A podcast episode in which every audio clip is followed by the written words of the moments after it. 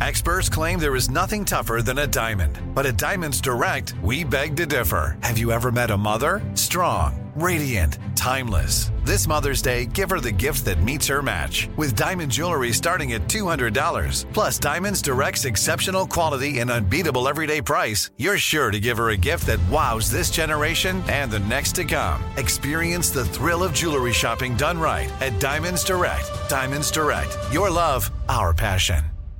I'm Diosa. And I'm Mala. We're the creators of Locatora Radio, a radiophonic novela, which is a fancy way of saying a, podcast. Welcome to Locatora Radio Season 9 Love, love at, at, First listen. listen.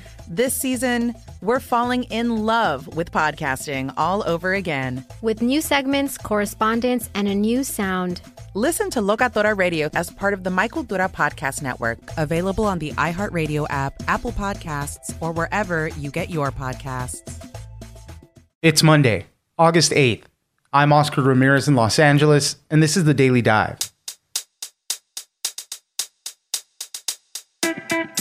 Senate Democrats have passed the Inflation Reduction Act with a 51 to 50 vote. Vice President Kamala Harris cast a tie breaking vote. Democrats say the bill will combat climate change, reduce healthcare costs, reduce the deficit, and raise taxes on big corporations. The bill now moves on to the House before it hits Biden's desk, but the bill also delivers another big win for the president.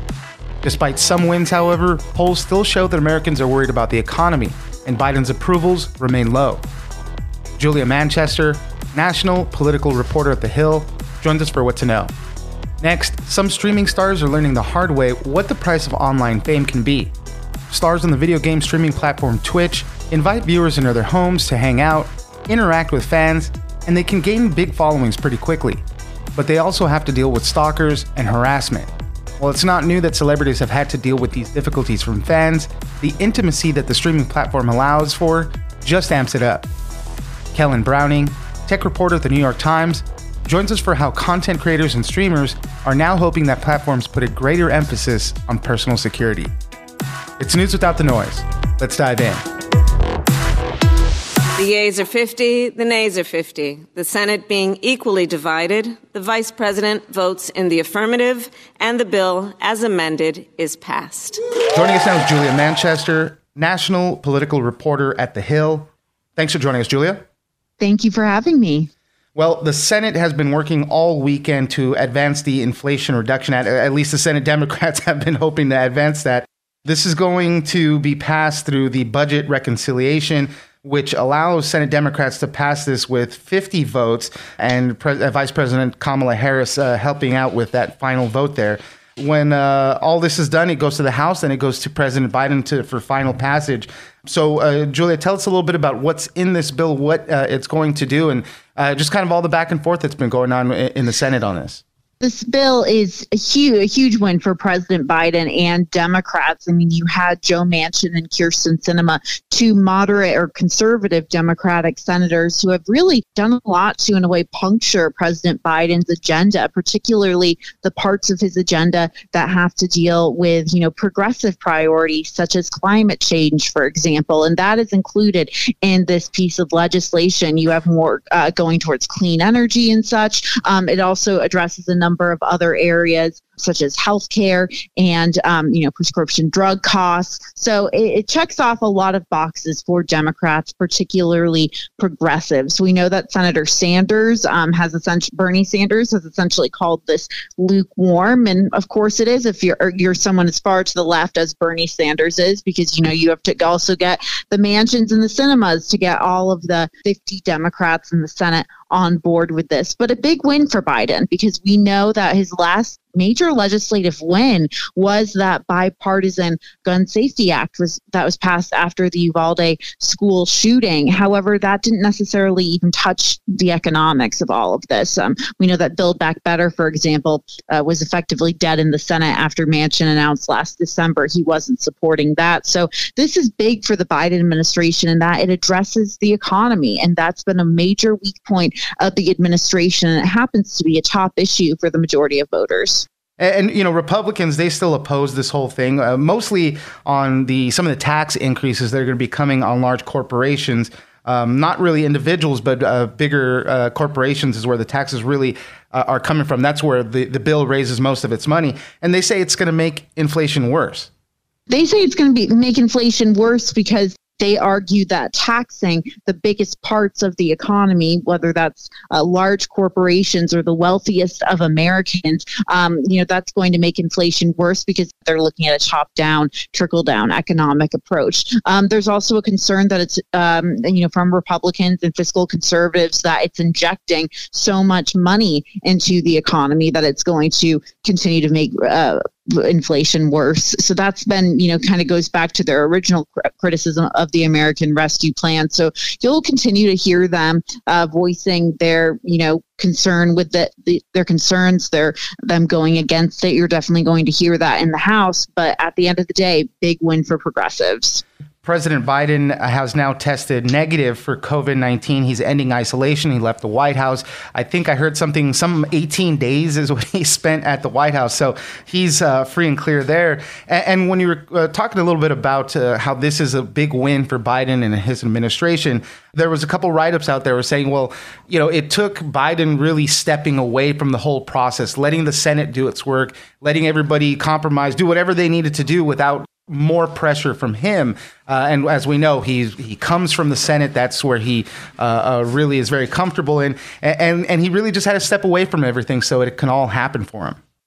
Yeah, yeah. And, you know, look, when Biden was running for president, I think he, um, in part, ran on this idea of, look, I've worked with people like Mitch McConnell, but, you know, he knows Congress well because he served in the Senate. And that was a big selling point that he knew how to negotiate with these guys. However, when Biden was in the Senate well over 10 years ago, um, it was a different environment. Um, you saw that the polarization in the country, let alone on Capitol Hill, was not nearly to the point that it is now. So you saw a lot more deal making and deal making being being more of a fluid process. So I think the president very much was in for a rude awakening when he um, you know started his term. But the white, you know, I think the Biden administration and the White House have also said, you know, um, I think um, Karine Jean Pierre, the White House press secretary, said yesterday that you know they're not looking for a quote unquote sugar high. They're looking for, you know, the, they're playing the long game. So,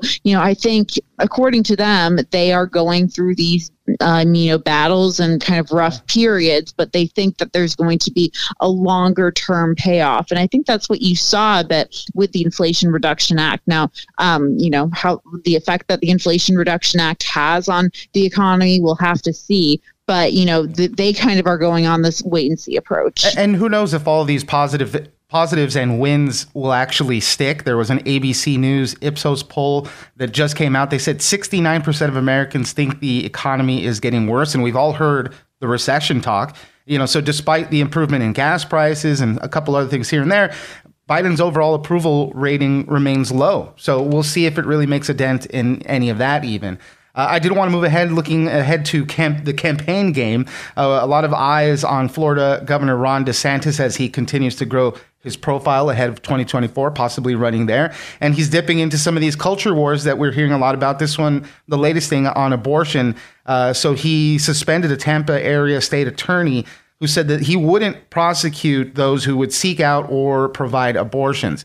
He did. He did. And this was a major, I think, political move for Ron DeSantis. Look, his team was really hyping up this announcement. We didn't know what this announcement was going to be initially. I mean, there was a lot of questions as to whether it was him announcing he was running for president, despite the fact he'd released his first gubernatorial reelection ad the day before, but his office saying before the announcement it was state business related, and it was. But look, I mean, they hyped it up because he is trying to play this culture war uh, battle. And you've seen other Republicans do, Republican governors do that, whether it's Greg Abbott in Texas, Glenn Youngkin in Virginia, for example, Kristi Noem in uh, South Dakota. The culture war is huge for the Republican base, particularly on issues like, um, you know, material that's taught in classrooms, education, and of course, um, uh, abortion. And you've seen uh, Ron DeSantis really going hard on both of those issues. Remember, this is the governor that took on Disney and essentially signed legislation that took away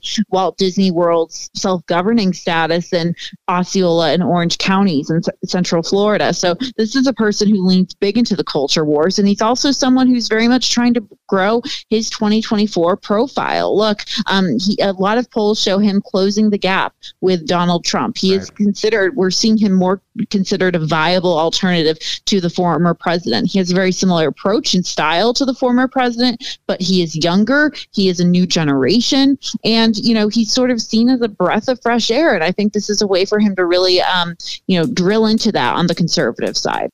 Julia Manchester, national political reporter at The Hill. Thank you very much for joining us. Thank you.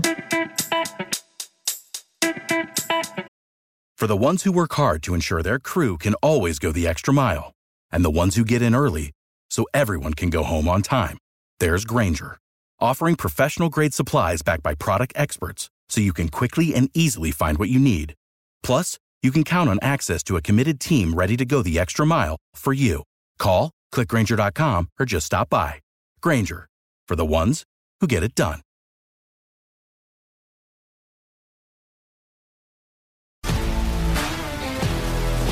If you love sports and true crime, then there's a new podcast from executive producer Dan Patrick and hosted by me, Jay Harris, that you won't want to miss. Playing Dirty Sports Scandals. Each week, I'm squeezing the juiciest details from some of the biggest sports scandals ever. I'm talking Marcus Dixon, Olympic gymnastics, Cain Velasquez, salacious Super Bowl level scandals. Join me on the dark side of sports by listening to Playing Dirty Sports Scandals on the iHeartRadio app, Apple Podcasts, or wherever you get your podcasts.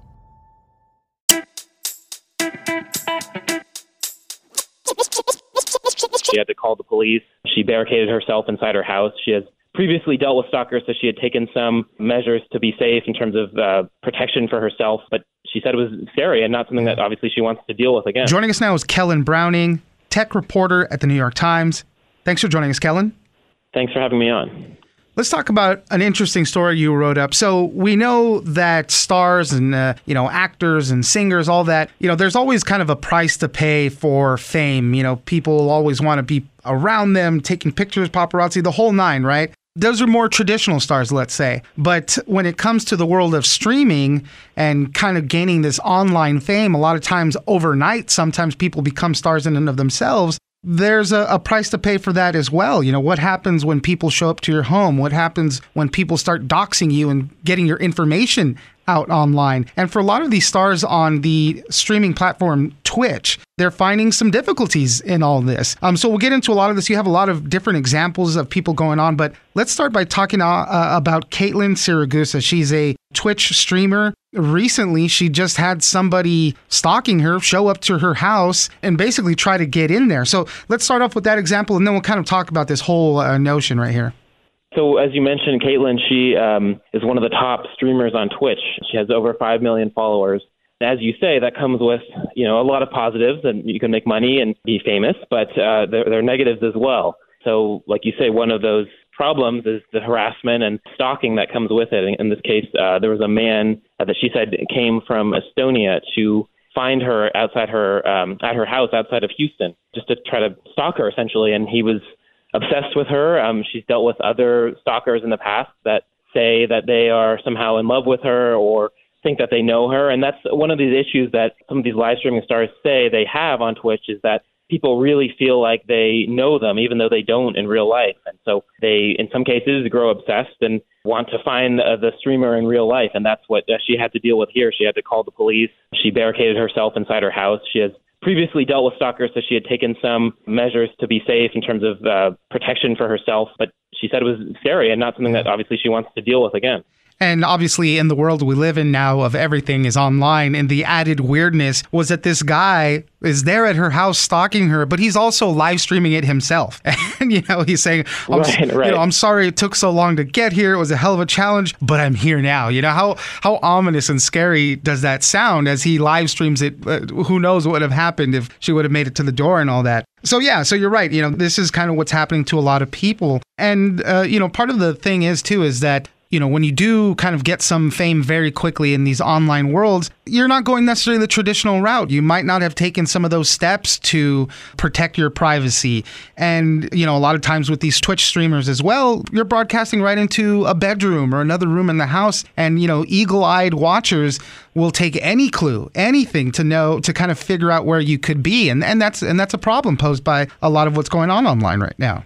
You hit on exactly that the idea that many of these live streamers started as amateurs. They gained fame overnight, and they never really expected that a view outside their window or some casual reference to somewhere they like to go for fun nearby them could eventually be used to expose them or reveal their location to someone that wants to find them. And I think that is one of the biggest issues here is that uh, these streamers feel like they are often unprepared for what is coming because they maybe didn't conceal their personal um, information beforehand. They maybe, in some cases, uh, one of the women we spoke with for the story, who just goes by Brandy, her first name, uh, she, you know, in the past when she was less famous, she was giving out her full name to people. She was adding them on her private Facebook page, and she has also dealt with a stalker. And now she's much more private about it. But in some cases, it can be too late. Your address might be online somewhere, and, and people then know where to find you you know the trend right now with how people subscribe to the influencers they like the streamers that they like. You know the whole business model is based on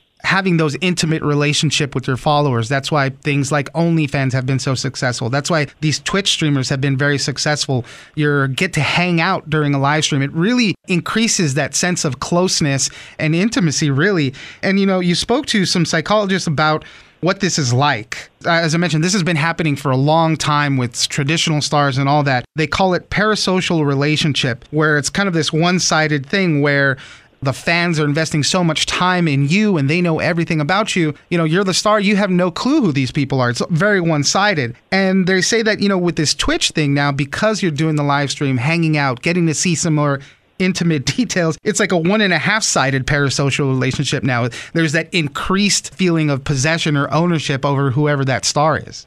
Right, and and that has certainly some benefits. I mean, as as some of the people we spoke to said, it can help fans, you know, feel less lonely during a pandemic. It can form close bonds between viewers of a chat, and maybe they they become friends on their own. But like you say, and like we wrote about, there are also some drawbacks to that. There is this really strong feeling of closeness that happens with this so-called one and a half sided parasocial relationship uh, in that there's just a lot of interaction and you do think some of these fans start to feel like I have some right to know them in the real world, or right. they like me, or they love me, or something like that. And it just gets to a point where it gets very creepy for some of these stars. What has been the response of platforms like Twitch, you know, in response to things like this? I, I, know there's been times where the content creators themselves have gone back to Twitch asking for some help and whatnot. It's kind of this unfortunate limbo where Twitch can't really do too much. I mean, they can't really release information of a supposed stalker unless law enforcement gets involved. Uh, you know, so what what have what has their response been to some type uh, these types of actions by uh, on behalf of their users?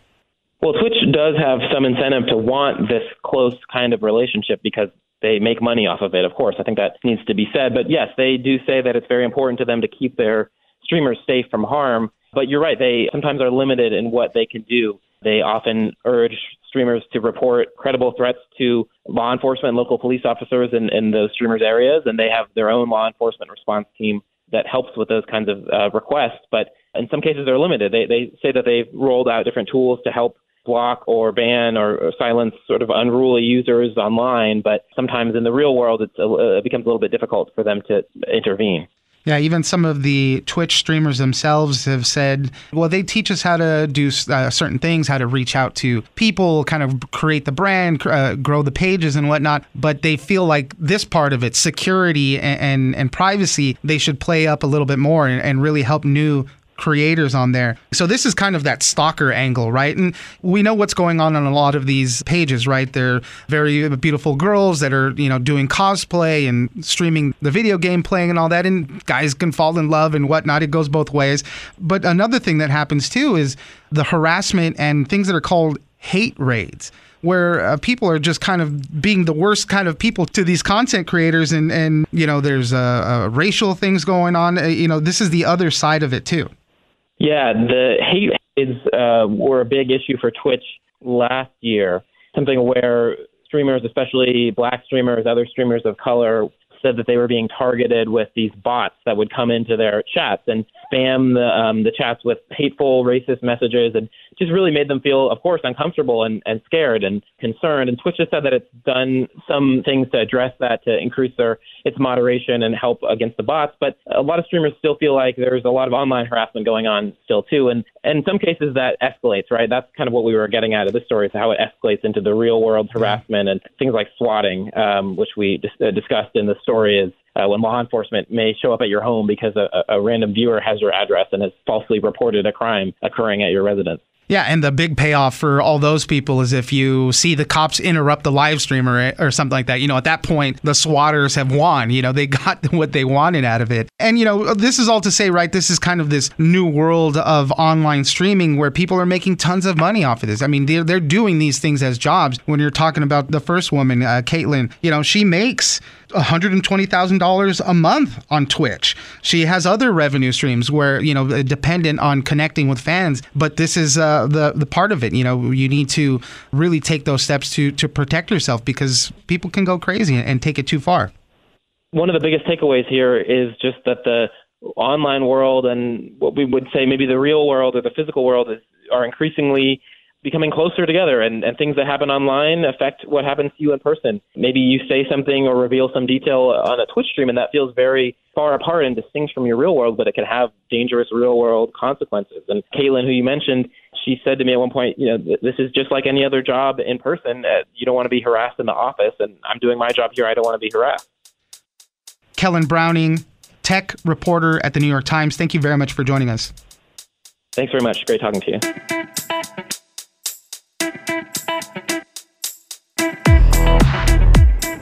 That's it for today. Join us on social media at Daily Dive Pod on both Twitter and Instagram. Leave us a comment, give us a rating, and tell us the stories that you're interested in. Follow us on iHeartRadio or subscribe wherever you get your podcast. This episode of The Daily Dive is produced by Victor Wright and engineered by Tony Sorrentino. I'm Oscar Ramirez, and this was your Daily Dive. I'm Diosa. And I'm Mala. We're the creators of Locatora Radio, a radiophonic novela, which is a fancy way of saying a podcast. Welcome to Locatora Radio Season 9 Love, Love at, at First listen. listen. This season, we're falling in love with podcasting all over again. With new segments, correspondence, and a new sound. Listen to Locatora Radio as part of the My Cultura Podcast Network, available on the iHeartRadio app, Apple Podcasts, or wherever you get your podcasts. A rested child is a happy child. Sleep Tight Stories is a weekly podcast that brings comfort and joy to families worldwide with calming bedtime stories. The stories are relevant to children and spark wonder without overstimulation, so they can fall asleep and stay asleep. Listen to Sleep Tight Stories on the iHeartRadio app, Apple Podcasts, or wherever you get your podcasts. For a bedtime routine you'll miss when they're grown, Sleep Tight Stories.